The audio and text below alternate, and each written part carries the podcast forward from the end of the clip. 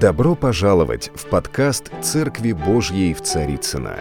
Надеемся, вам понравится сегодняшнее слово. Спасибо, что вы с нами.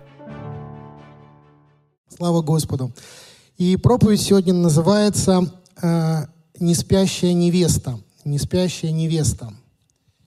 Немножко кафедру поправлю. Ну, все мы знаем про 10 дев, да, 5 из них были мудрых, 5, 5 неразумных считаются, да, и мы помним, что 5 неразумных дев, они пропустили нечто важное в своей жизни, они пропустили пришествие Иисуса Христа. И пропустили они по той причине, что все заснули, но у кого-то не хватило масла. И еще одна такая тоже картинка из Евангелия. Вы помните, что когда э, ученики, они поднялись с Иисусом Христом на Голгофу, это гора недалеко от Иерусалима, ой, на Голгофу, на Еленскую гору, и Иисус очень терзался и мучился, потому что ему предстояло пройти определенные страдания, и он молился и уходил на вержение камня. То есть вержение камня — это определенное расстояние, вот от того места, где были ученики. И когда он уходил, то и молился, и Дух Святой, он общался с ним, и даже ангелы приходили и утешали его, то ученики, они в это время мирно спали.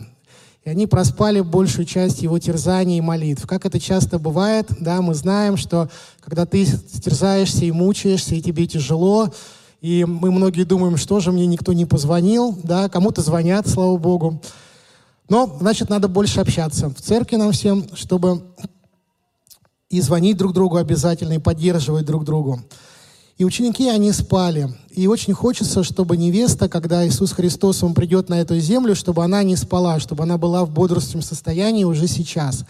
Потому что э, нужно бодрствовать не тогда, когда Иисус уже пришел, нужно бодрствовать сейчас.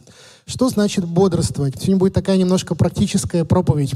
Что значит бодрствовать в прямом смысле? Бодрствовать это значит быть постоянно во взаимосвязи с Небесным Отцом. То есть нужно постоянно быть направленным сердцем на Него, слышать Его голос, слышать Его любовь, воспринимать Его чудеса в своей жизни, наполняться силой и славой Божией, потому что Бог, Он хочет все это давать нам. И если мы что-то не имеем, иногда и очень часто, наверное, даже процентов 80, мы не имеем этого не потому, что Бог это не дает, а потому что у нас нет времени иногда на нашего Небесного Отца, и мы не уделяем достаточно достаточно времени для того, чтобы поклоняться Богу в нашей тайной молитвенной комнате и исполняться Духом Святым.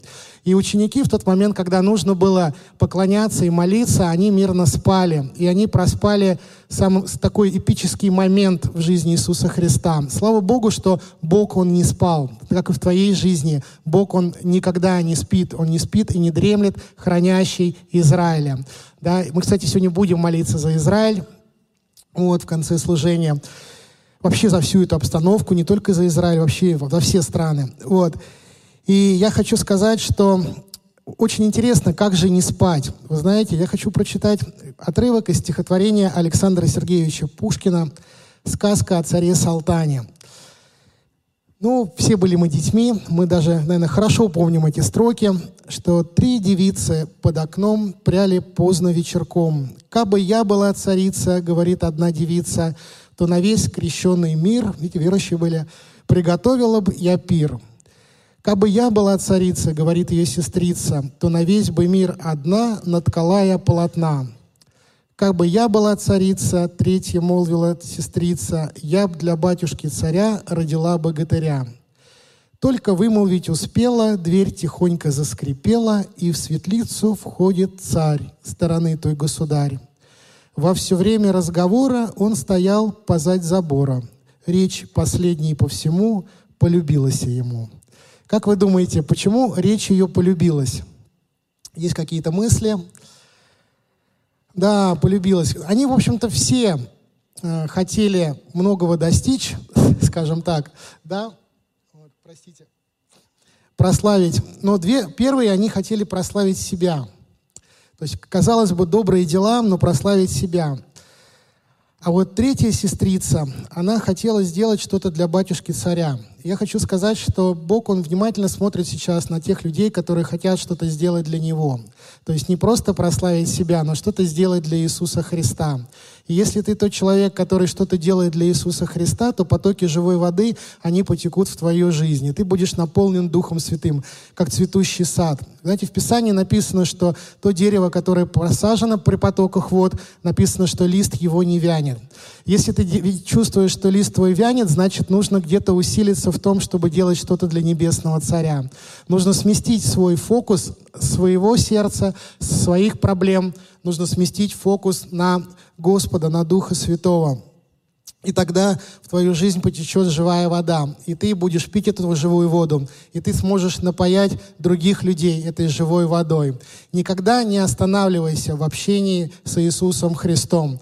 Никогда не останавливайся в поклонении к Нему. Писание говорит, что мы должны непрестанно молиться, непрестанно прославлять Бога, непрестанно служить Тебя. Знаете, вот в прошлый раз я говорил на собрании, я ну, получил такое откровение, что если ты находишься в церкви, то ты находишься в безопасности, потому что церковь — это ковчег. Это ковчег, в который Господь направляет к небесному царству, к небесному Иерусалиму. Если ты в церкви, ты, ты в защите Божией. Никогда не оставляй свои собрания. Вот, и что же такое неспящая невеста? Да, неспящая невеста. На самом деле, если задуматься, что же Господь ожидал от учеников? Как и любой человек, и он был и Бог, и есть Бог, и человек, Иисус, Он ожидал, чтобы они бодрствовали, чтобы они в трудную минуту, они чувствовали Его дух и Его сердце. Поэтому бодрствовать — это означает чувствовать дух Иисуса Христа. То есть это означает переживать то, что сейчас переживает Он. И, к сожалению, я хочу сказать, что мы не всегда переживаем то, что переживает Иисус Христос. Иногда даже при принятии каких-то важных решений, мы верующие, мы иногда уподобляемся первым двум сестрицам. Мы что-то делаем для служения Богу, да, и иногда даже мы, может быть, думаем, ну и мое имя там как-то мелькнет где-то, да, на заднем экране. Но вот эта последняя сестрица, она думала о том, что сделать для царя. То есть она думала о том, что, ну если перефразировать на христианский лад, она думала о том, что сделать для Господа. Она старалась понять, какие переживания в его сердце, что чувствует Дух Святой, что Он хочет, чтобы мы сделали, на что Он хочет, чтобы мы обратили внимание. Потому что Бог, Он очень переживает сегодня за людей. Очень много людей, они идут сегодня в ад. И, конечно, наши служения, они помогают а, распространять евангельскую весть. Но иногда нужна особенная концентрация на том, что хочет сделать Дух Святой. И Бог, Он дал каждому из нас власть и силу, и Он дал нам оружие. Вот я сегодня хочу продолжить ту проповедь прекрасную, которую говорил пастор Олег. Я хочу немножко продолжить ее. Мне очень коснулось, кстати, вот про все оружие Божие. Я хочу сказать, что мы потом ехали с пастором Алексеем. Я говорю, Леш, представляешь, говорю, что я говорю, перед проповедью Бог меня направил в Ефесянов шестую главу. И я читал о всеоружии. Он говорит, я говорю, когда пастор Олег вышел, я бы прям почувствовал, что мы с ним в одном духе. Алексей говорит, ты не поверишь, но я тоже перед проповедью, Господь меня коснулся, я тоже читал шестую главу к Ефесянам. Вот. И, знаете, это очень приятно, когда Дух Святой, Он движется через нас, через всех, через нас, Он движется в одном направлении. Ты понимаешь, что ты на правильном пути, ты на правильной дороге. Я хочу сказать, что очень важно сегодня иметь все оружие Божие. Знаете, я, может быть, скажу для кого-то немножко крамольную мысль. Мы сейчас очень много переживаем о том, что в разных точках планеты гибнет очень много людей. Не только от войн. Я хочу сказать, что вот недавно было землетрясение в одной стране, и там погибло 2000 человек. То есть очень много людей, оно гибнет. Но я хочу сказать, что и мы ожидаем того, что вот придет Господь, да, и Он как-то все разрулит. Но я хочу сказать, что настоящая битва, она идет не там, друзья. Настоящая битва, она идет не на земле. Настоящая битва, она идет в воздухе. И церковь, она является непосредственным участником этой битвы. Больше того я скажу, хочешь ли ты этого или нет, ты все равно атакуем дьяволом. Ты все равно атакуема дьяволом. И тебе необходимо задуматься о всеоружием Божьем. Знаете, раньше я очень много внимания уделял оружию, как сказать, ну, можно сказать, нападения, хотя это и оружие защиты, да, мечу. Я очень много времени уделял тому, чтобы как бы, у меня было Слово Божие, чтобы говорить его, чтобы транслировать его.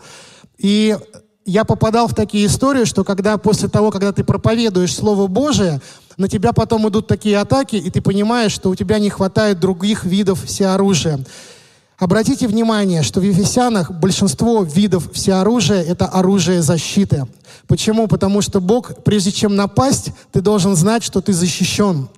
Потому что контратаки, они потом могут последовать на тебя, особенно если ты, ты двигалась или двигался в Духе Святом. Если через тебя двигался Дух Святой, значит ты источник, через который Бог освобождает, спасает и защищает. И дьявол это видит, потому что ты разрушаешь его царство. Ты сеешь правду. Дьявол не любит правды, потому что правда, она вскрывает его неправедность. Вот. Она наносит урон сатане. Многие люди, они начинают начинают, видя истину, у них открываются глаза, потому что ты есть свет живого Бога на этой земле. И написано, и свет во тьме светит. Это написано не только об Иисусе Христе, но об Иисусе Христе, который внутри нас. И свет во тьме светит. И тьма, она не может поглотить его, она не может объять его, потому что ты есть свет. То есть ты и я, мы есть свет в этом мире – и свет светит, как написано. Почему? Потому что люди видят наши отношения. Люди видят твои глаза, когда ты видишь боль. Люди видят твои слезы. Люди видят, когда ты молишься на коленях. Если ты молишься, допустим, в церкви, ну, на коленях, наверное, не, не, не, не видят, но все равно видят, когда ты молишься за других людей. Как ты переживаешь, как ты помогаешь. Это и есть свет. Никогда не давай этому свету угаснуть. Пусть он горит, пусть он ярко сияет, потому что это, иногда это единственная надежда для того мира, который окружает нас. Сегодня многие люди, они видят, как та картинка, которую они рисуют или рисовали в своей жизни, она рушится. Она рушится, потому что меняются эпохи, происходят сдвиги. В это время многое разрушается. И многие люди, они надеялись на многие вещи. Но сегодня этих вещей уже у многих нет. А я скажу даже больше. Наступит время, когда и других вещей может не быть. Но что же останется тогда? Останется человек. либо он останется с Богом, либо он останется с дьяволом. Других вариантов нет. Либо ты в жизни, либо ты в смерти. И Бог, наш Небесный Отец, Он всем сердцем желает, чтобы все люди, они были в жизни, чтобы каждый человек, он был спасен. И поэтому Бог, Он транслирует в нашу жизнь все оружие Божие. И в Писании написано, что Потому э, и в заключение хочу сказать, укрепляйтесь в Господе Его мощью и силой. Наденьте на себя все вооружение, которое вам дал Бог, чтобы вы могли устоять перед происками дьявола. Смотри, Отец, Он очень хочет, Он очень хочет, чтобы ты устоял перед происками дьявола. Не просто, чтобы ты победил, Он хочет, чтобы ты устоял. Потому что Бог, Он переживает за нас, Он любит нас. И Он говорит, примите все всеоружие Божие. Он не говорит, возьмите какую-то часть всеоружия. Он говорит, примите все всеоружие Божие. И смотрите, дальше написано, потому что мы боремся не против людей. Если ты сегодня первый раз слышишь нас, может быть, да, по сети интернета, ты думаешь, ой, какая воинственная церковь. Наверное, она борется против людей. Нет, церковь, она никогда не борется против людей. Я скажу, открою, может быть, для кого-то секрет. Церковь она всегда борется за людей. Церковь, она всегда борется за человека. То помазание, которое Господь дал церкви, оно для того, чтобы исцелять, поднимать и воскрешать.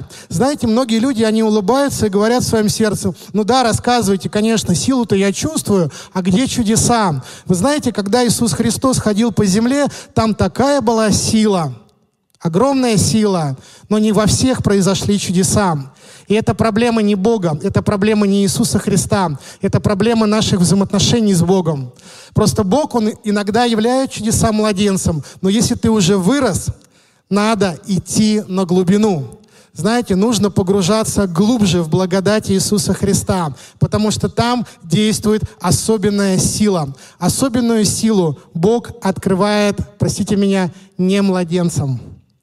Потому что очень опасно давать оружие младенцам. Особенную силу Бог открывает посвященным верующим.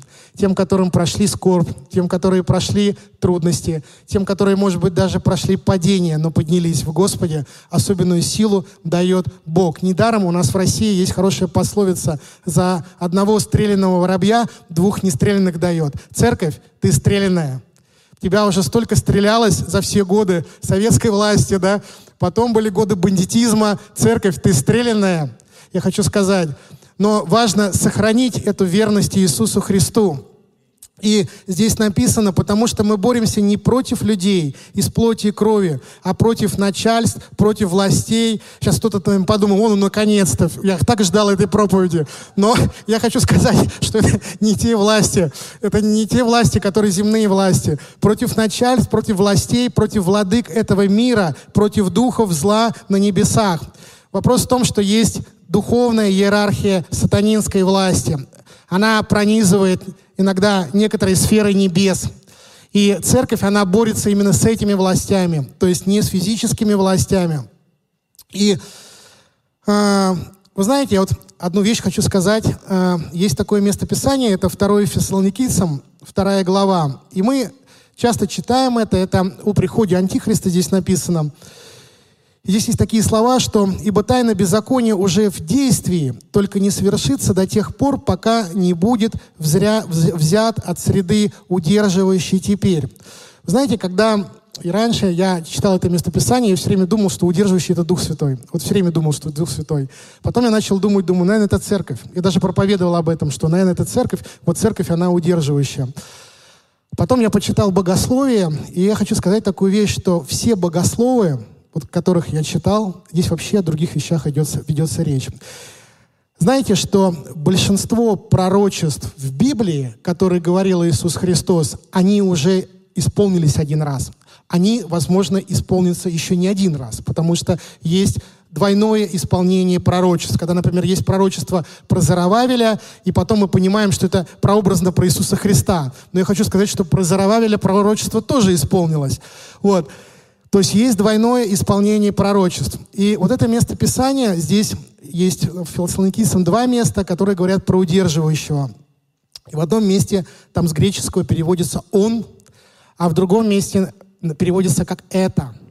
Вот, то есть это неодушевленное. И многие богословы, которые они э, истолковывали это местописание, они говорят, что таким удерживающим, сейчас, наверное, многие удивятся, таким удерживающим, это не потому, что я кому-то сейчас лещу, вот честно говорю, это вот чистая истина. Я, потом объясню, почему я это говорю. Таким удерживающим была Римская империя, друзья. Это не была, э, это не был Дух Святой, в том, в том, в том, ну, как бы понятно, что Дух Святой, но это, это была Римская империя. И он, это был кесарь, а это, это была Римская империя. Поэтому апостол Павел, он не писал об этом, э, скажем, он как бы писал инокому, другими словами, да, выражая, чтобы его никто ни в чем не заподозрил из Римской империи. Почему Римская империя удерживала это? Я вам сейчас расскажу, почему удерживала. Есть такая особенность у кесаря, друзья. Кесарь, он никогда не допустит другой власти в государстве. И Римская империя, она в те годы, она не допускала власти никому больше, никаким конфессиям, ни, ни иудаизму, простите меня, ни, ни, ни христианству, ни другим никаким конфессиям. Она не давала никакой власти. А потом написано, что когда удерживающий будет взят да, от среды, тогда придет человек погибели. И написано, что тайна беззакония, она уже в действии. Какая же это была тайна беззакония? О чем же предупреждал апостол Павел? И когда пришел этот человек погибели, а он уже приходил, ну, в, в том пророчестве, которое было. Возможно, скорее всего, он придет уже другой человек, когда мы говорим уже об антихристе, да, который придет уже в конце веков. Но там пришел определенный человек. Знаете, откуда он пришел? Он пришел не из Римской империи. Он пришел даже не из каких-то оккультных вещей. Этот человек, он пришел прямо из церкви. Друзья, он в храме Божьем сел как Бог. Знаете, кто это был человек? Это был один из епископов той церкви, потому что церковь, когда она была в гонениях, она очень сильно страдала. А когда Константин принес э, покой и мир, то церковь, она что сделала? Она расслабилась, друзья. Она расслабилась.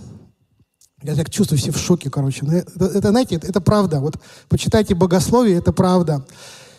И Константин, что он сделал? Он сделал неправильную вещь. Он сначала пытался как-то быть в государстве руководителем, он пытался руководить. А христианство, оно на радостях начало распространяться, распространяться, распространяться. Кстати, пастор Сергей Васильевич один раз он сказал, что антихрист придет, скорее всего, из церкви. Всех напугал, я чувствую. Ну и слава Богу. Вот христианство начало распространяться, распространяться и распространяться. И когда христианство расслабилось, в христианстве появились люди, которые думали больше не о том, о чем мы писали в начале, не о том, что хочет царь, не о том, что хочет Иисус Христос, а появились люди, которые начали думать о том, что хотят они сами.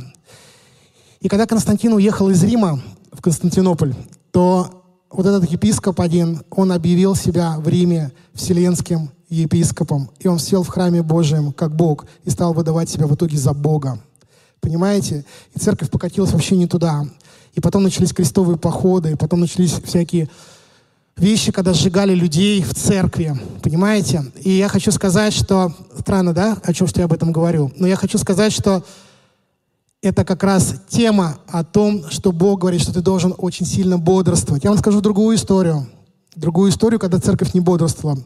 Если уж вы так тихо сидите, надо вас еще раз напугать немножко, потом возрадовать. Вот. Другая история заключалась в том, что когда в Германии после Первой мировой войны, вы понимаете уже, о чем я говорю, а, была очень плохая экономическая ситуация. И появился человек, который начал очень хорошо говорить определенные вещи, да, и он завоевал умы и сердца немцев. Вот, и так появился фашизм. Я хочу сказать, что и церковь наверное, большая часть церкви, она его поддержала. Церковь — это мы. Мы ответственны за то, чтобы нам бодрствовать. Потому что Дух Святой, Он хочет, чтобы мы внимательно Его слышали. Почему апостол Павел, он знал о том, что будет до того, за много лет, до того, как это, я бы даже сказал, за много веков, до того, как это произошло потому что он был в бодрствующем состоянии. Когда ты думаешь о том, как развиваться твоему служению, когда ты думаешь о том, как развиваться твоей семье, когда ты думаешь о том, как двигаться в твоей карьере, необходимо слышать то, что говорит Бог. Слышать то, что говорит Бог. И дальше написано, что Вернемся к Писанию. «Поэтому возьмите все, все оружие Божие, чтобы вы смогли противостоять им в день, когда зло пойдет в наступление, и все преодолев выстоять». У тебя бывало когда-то в жизни, когда ты чувствовал или чувствовал, что зло идет на тебя в наступление? Бывало, да? Регулярно. У меня тоже бывало. Я вам честно скажу, что последние полгода у меня были очень тяжелые. Вот прям вот очень тяжелые. То есть атаки были с разных сторон, в основном в теме здоровья. Вот много-много всего было. Вот, я уже смирился, думаю, ну если Господь заберет, то заберет. Но Он не забрал, оставил меня на земле. Вот. Но хочу сказать такую вещь, что есть день злой, есть день злой. И для того, чтобы противостоять, да, когда враг пойдет в наступление, а он периодически ходит в наступление, я хочу сказать, что у тебя есть сила и власть для того, чтобы преодолевать эти искушения. Обрати внимание, что церковь, она не скажем, не обезопасена Господом вообще от искушений. Иисус Христос дает тебе не только веровать в Него, но и страдать за Него. То есть ты по-любому пройдешь через трудности. Для чего? Помните, Бог сказал однажды Давиду, точнее, Давид сказал Богу, «Ты научаешь руки моей брани» и персты мои сокрушают медный лук. Вот для того, чтобы научить твои руки брани, для того, чтобы твои персты могли сокрушать медный лук, и для того, чтобы твои стрелы, они летели прямо в цель, прямо во врага, прямо в его укрепление, Бог проводит тебя через трудности. Потому что в трудностях ты вынужден применять силу Божию. Трудностях Бог учит тебя, как стрелять так, чтобы ты попадал. Я знаю, ты расстраивался и расстраивалась, когда ты молилась за исцеление, молилась за какие-то вещи, и у тебя не получалось. Бог тебя тренирует. Это нормально, то, что у тебя не получалось. Но хочу сказать, что наступает время, и настало уже, когда твои персты, они будут стрелять точно, когда ты будешь поражать дьявола на расстоянии, когда ты будешь видеть цель, когда ты будешь водим Духом Святым, и сила Божия будет являться через тебя себя в исцелении больных. Не только за себя ты будешь молиться, но и за других людей. Это время приходит, но для этого нужно тренироваться, для этого не нужно опускать руки. Я хочу сказать, чтобы каждый из нас, он просто обязан сегодня, знаете, как в армии, ты обязан сегодня поднять руки. Ты обязан сегодня нащупать меч и щит. Ты обязан сегодня проверить свое всеоружие, потому что идет битва. И от того, готов ты или нет, готова или нет, сегодня спа- зависит спасение многих людей. Сегодня многие могут не погибнуть, потому что ты молишься, потому что ты вооружена, потому что ты бодрствуешь, потому что к тебе приходит откровение от Небесного Отца. И пусть Господь нас наполнит сейчас Духом Святым и силой своей во имя Иисуса. Аллилуйя. И слава тебе, Господь. Вся слава Иисусу. Давайте воздадим славу Божию, Богу, потому что Он великий. Без Него мы ничего не можем делать, но все можем в Иисусе. И написано, поэтому возьмите все оружие Божие, чтобы ты мог противостать им в день, когда зло пойдет против тебя в наступление. А оно пойдет, если ты будешь действовать в Духе Святом. А ты не сможешь не действовать в Духе Святом, потому что оно в любом случае пойдет на всех. Зло идет войной всегда на всех. Нигде невозможно спрятаться. Если ты спрячешься, он все равно будет бить. Но если ты будешь стоять во Иисусе Христе, ты будешь отражать атаки врага. Ты будешь побеждать. И написано, что встаньте твердо, подвязавшись поясом истины. Знаете, я раньше как-то читал вот пояс истины, я его пропускал и дальше прям по списку думаю, где там вот щит веры, где там меч. Как я вообще ошибался, друзья? Как я ошибался? Как я вот, знаете, последние полгода я, я просто понял, что истина — это самое важное всеоружие, которое дал Бог. Знаете, апостол Павел, он не просто так начинает с пояса истины. Дело в том, что пояс истины, он держал все остальное оружие. Это правда, это правда. Что такое пояс истины? Сейчас прочитаю одно место Писания. Вот, смотрите, да. «А, «Посему возлюбленные», это первое послание Петра, первая глава. «Посему, возлюбленные, припоясав чресла ума вашего, бодрствуя, совершенно уповайте на подаваемую вам благодать в явлении Иисуса Христа». И второе место Писания, это, прочту это, я из нового русского перевода читаю.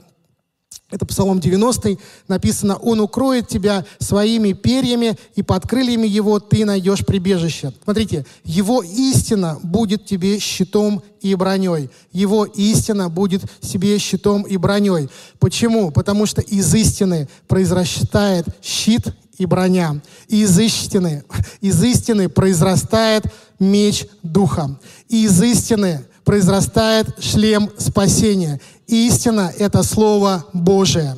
Истина — это Слово Божие. Это то, из чего все растет.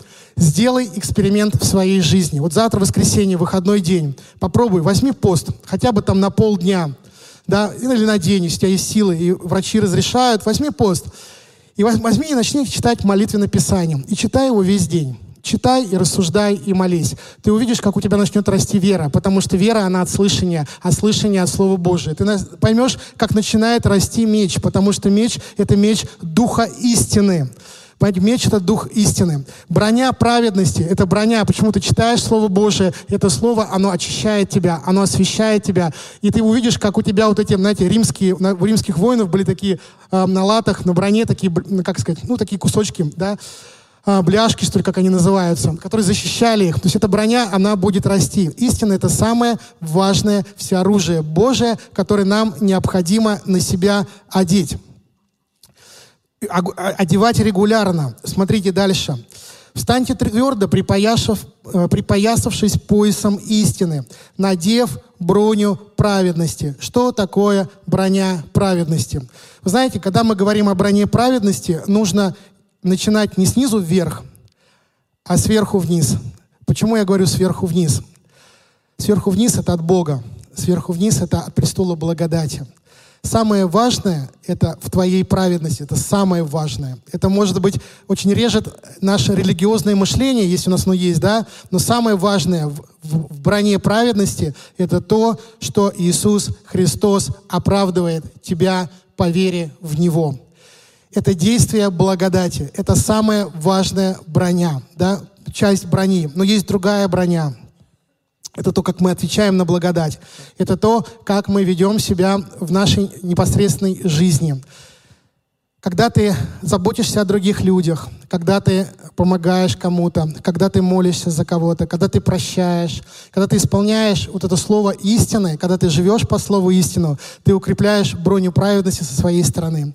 Если не делать этого, можно потерять и броню праведности, которая приходит от Бога. Но если ты стараешься так жить, если ты прилагаешь усилия, знаешь, я знаю такую вещь, что Иногда бывает, что у тебя теряется надежда при том виде как бы обилия беззакония, может быть, в тех людях, которые окружают тебя. И ты думаешь, ну сколько можно делать добро? Ну, в транспорте уже никто не уступает место. Ну, и я не буду уступать, да.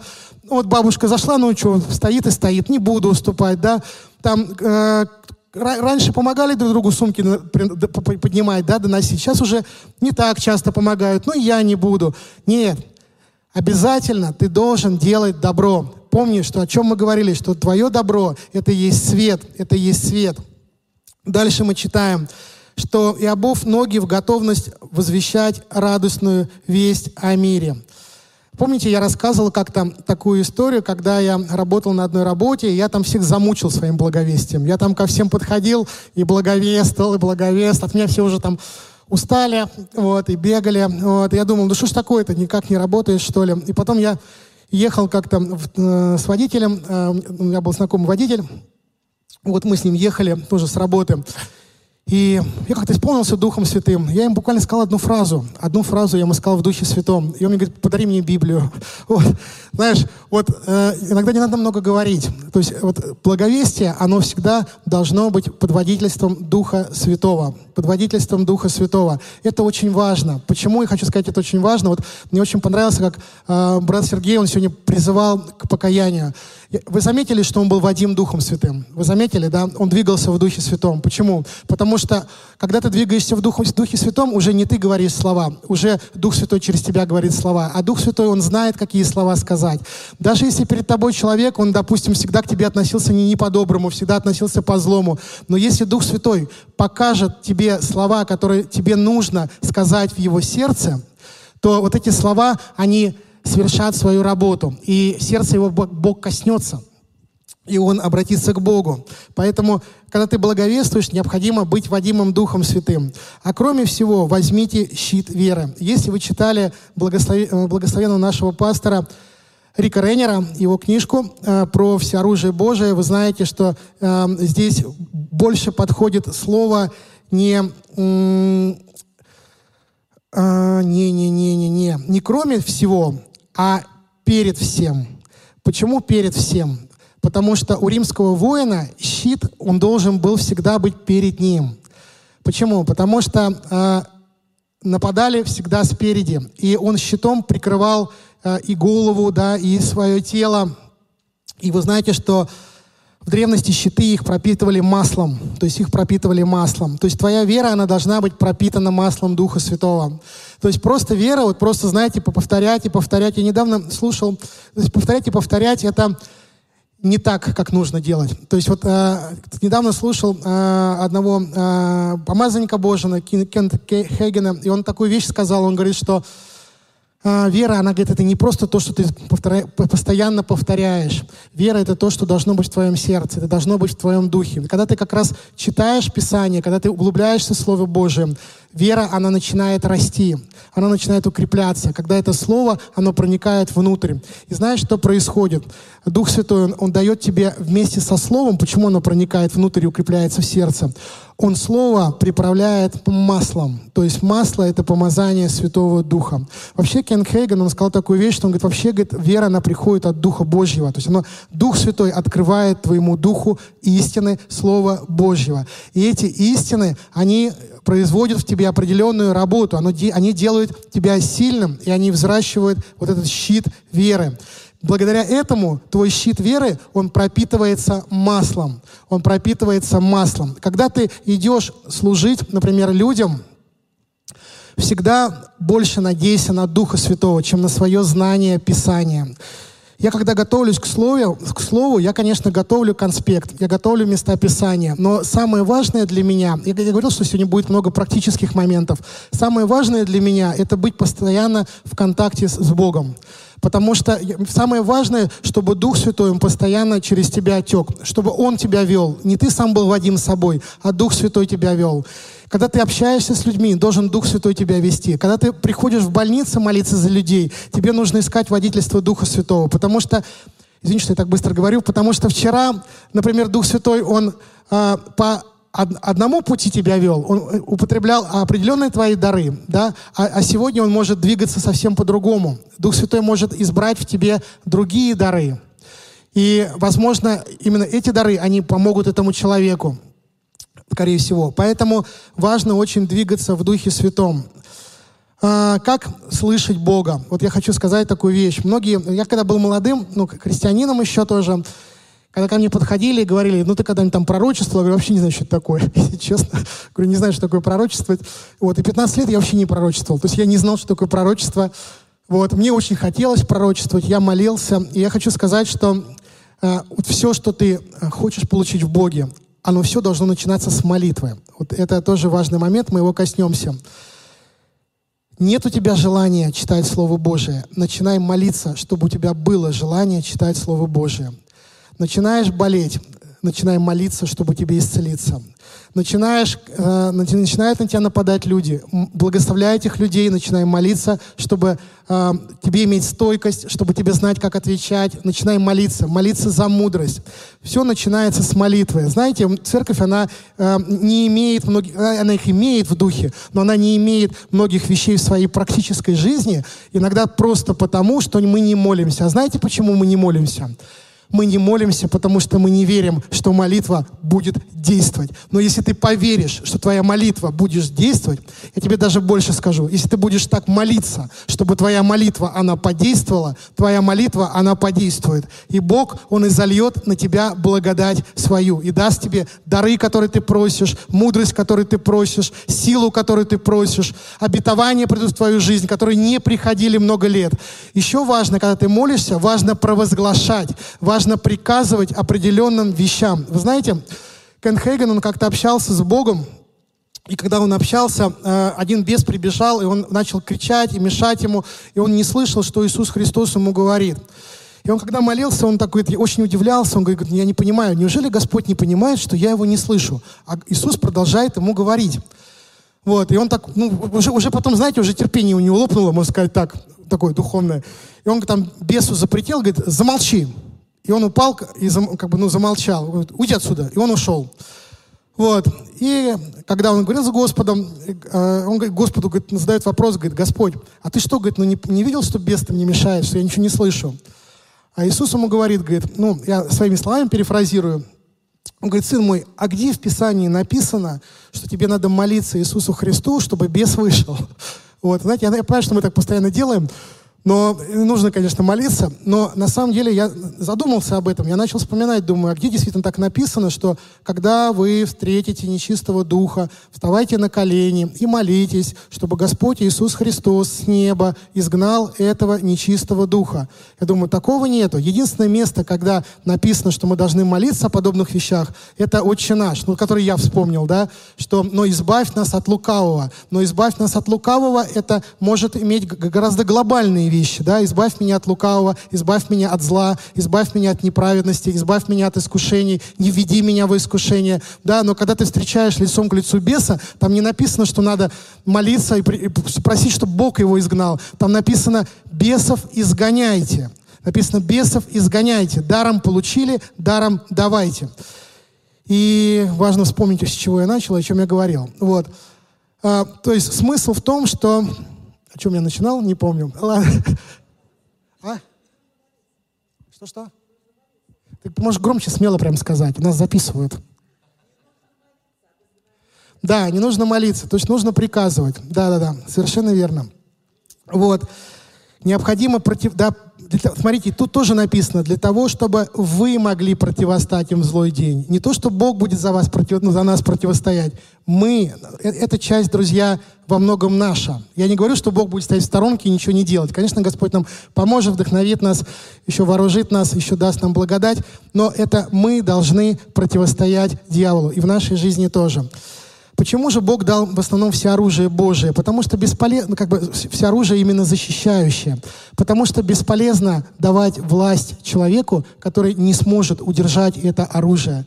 А для того, чтобы удержать его, мы должны быть защищены.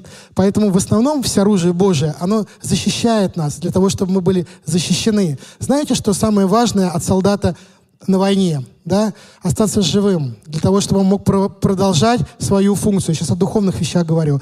Поэтому нам в духовной битве необходимо, ну, и в физической жизни тоже важно оставаться живым. Но я хочу сказать, в духовной жизни нам необходимо оставаться живыми. Бог хочет, чтобы ты остался жив. Бог хочет, чтобы ты продолжал духовную войну. Бог хочет, чтобы ты побеждал дьявола, потому что Он тебе дает помазание и власть и силу это делать и будет больше силы, чем ты будешь защищен больше. Смотрите, это связано. Бог даст тебе больше силы, когда Он увидит, что ты можешь стоять, ты можешь удержать ее. Дьявол не сомнет тебя, не похитит, не, разру, не разрушит. У меня, когда вот был этот трудный период, последние полгода, я хочу сказать, что ну, почему я вот эти выводы все сделал.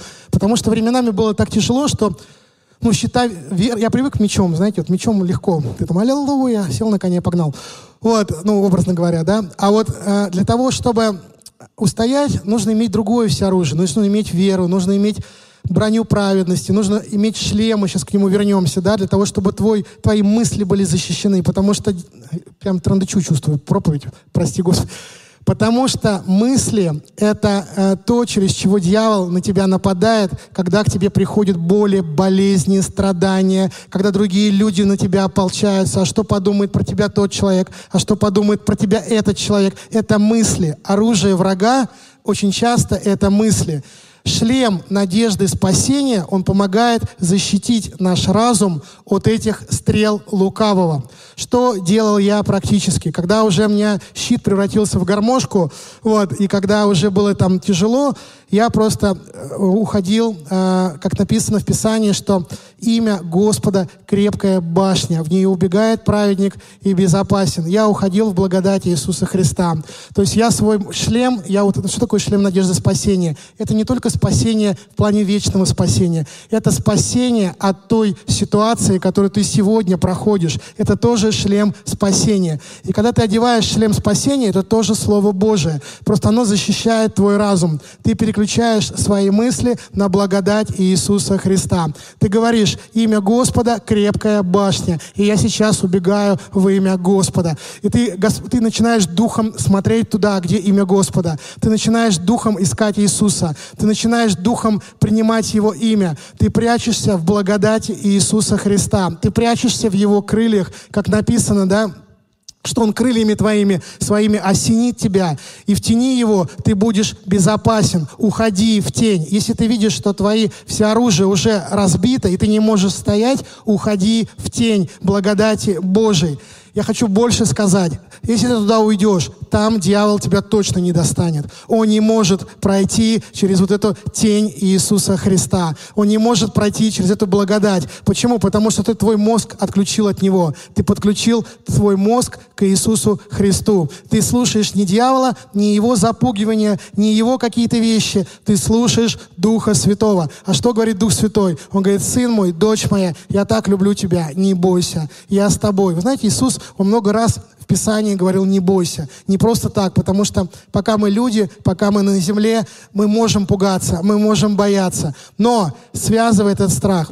Я хочу сказать, что еще одна очень важная вещь именно связывать дух страха. То есть, когда на тебя приходят вот эти атаки, очень важно связывать. Я вам практические вещи рассказываю. Это не теория, это вот реальные вещи, в которых живут, вот подтверди, пастор Олег, живут все служители Божии. Все служители Божии, они проходят вот эти вот испытания, борьбу, все, все вот эти вещи. А, очень важно, первое, что сделай, когда на тебя идут эти атаки, если приходит дух страха, первое, свяжи дух страха. Обязательно его надо связывать. Почему? Такого учения нету, это я вам просто лично опыта говорю. Почему? Потому что Страх, вы знаете, да, это тоже вера. Только это вера в плохие вещи. Для того, чтобы принять хорошие вещи, нужно связать плохие вещи. Ты не можешь войти в дом сильного, прежде не расхитив имение сильного. Сначала расхить имение сильного. Видите, какой... Сначала рас, расхить имение сильного. Сначала свяжи дух страха. Он тебе мешает. Свяжи дух страха, запрети ему. Потом ты можешь войти в имение сильного. Да, потом ты можешь уже пользоваться верой у тебя веру не будет ничто задерживать.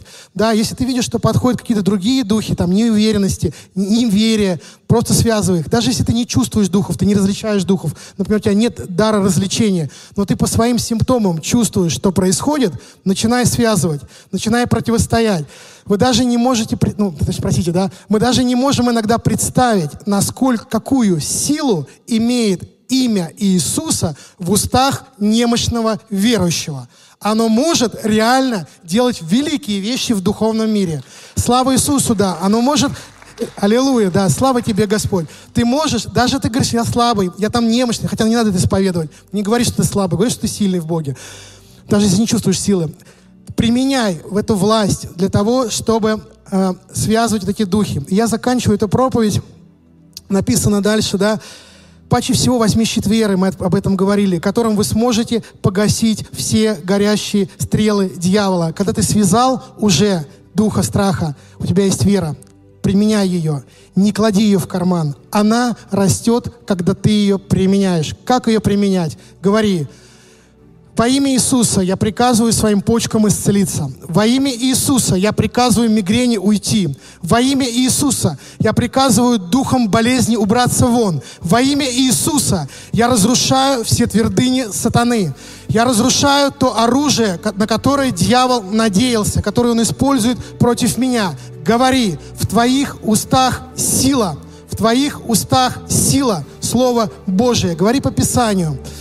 И потом написано, да, и шлем спасения возьмите, и меч духа. Что такое меч духа? Меч духа – это не просто провозглашение Слова Божия. Исполнись Духом Святым и повели дьяволу убраться.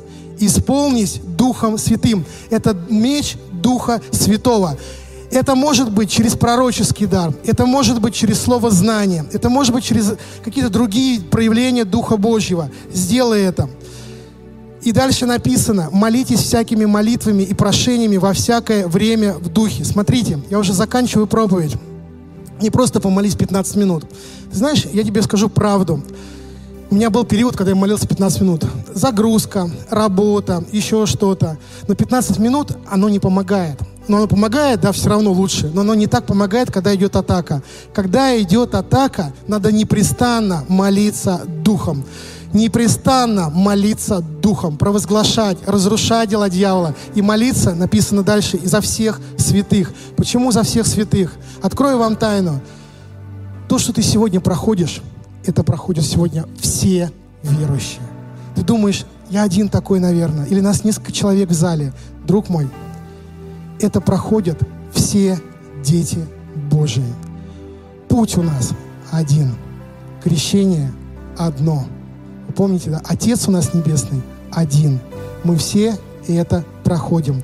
И твои искушения, твоя борьба с грехом, твои нападки, еще какие-то вещи, там, со здоровьем, это все проходят. Поэтому, когда мы молимся друг за другом, мы входим в единство. Мы становимся церковью.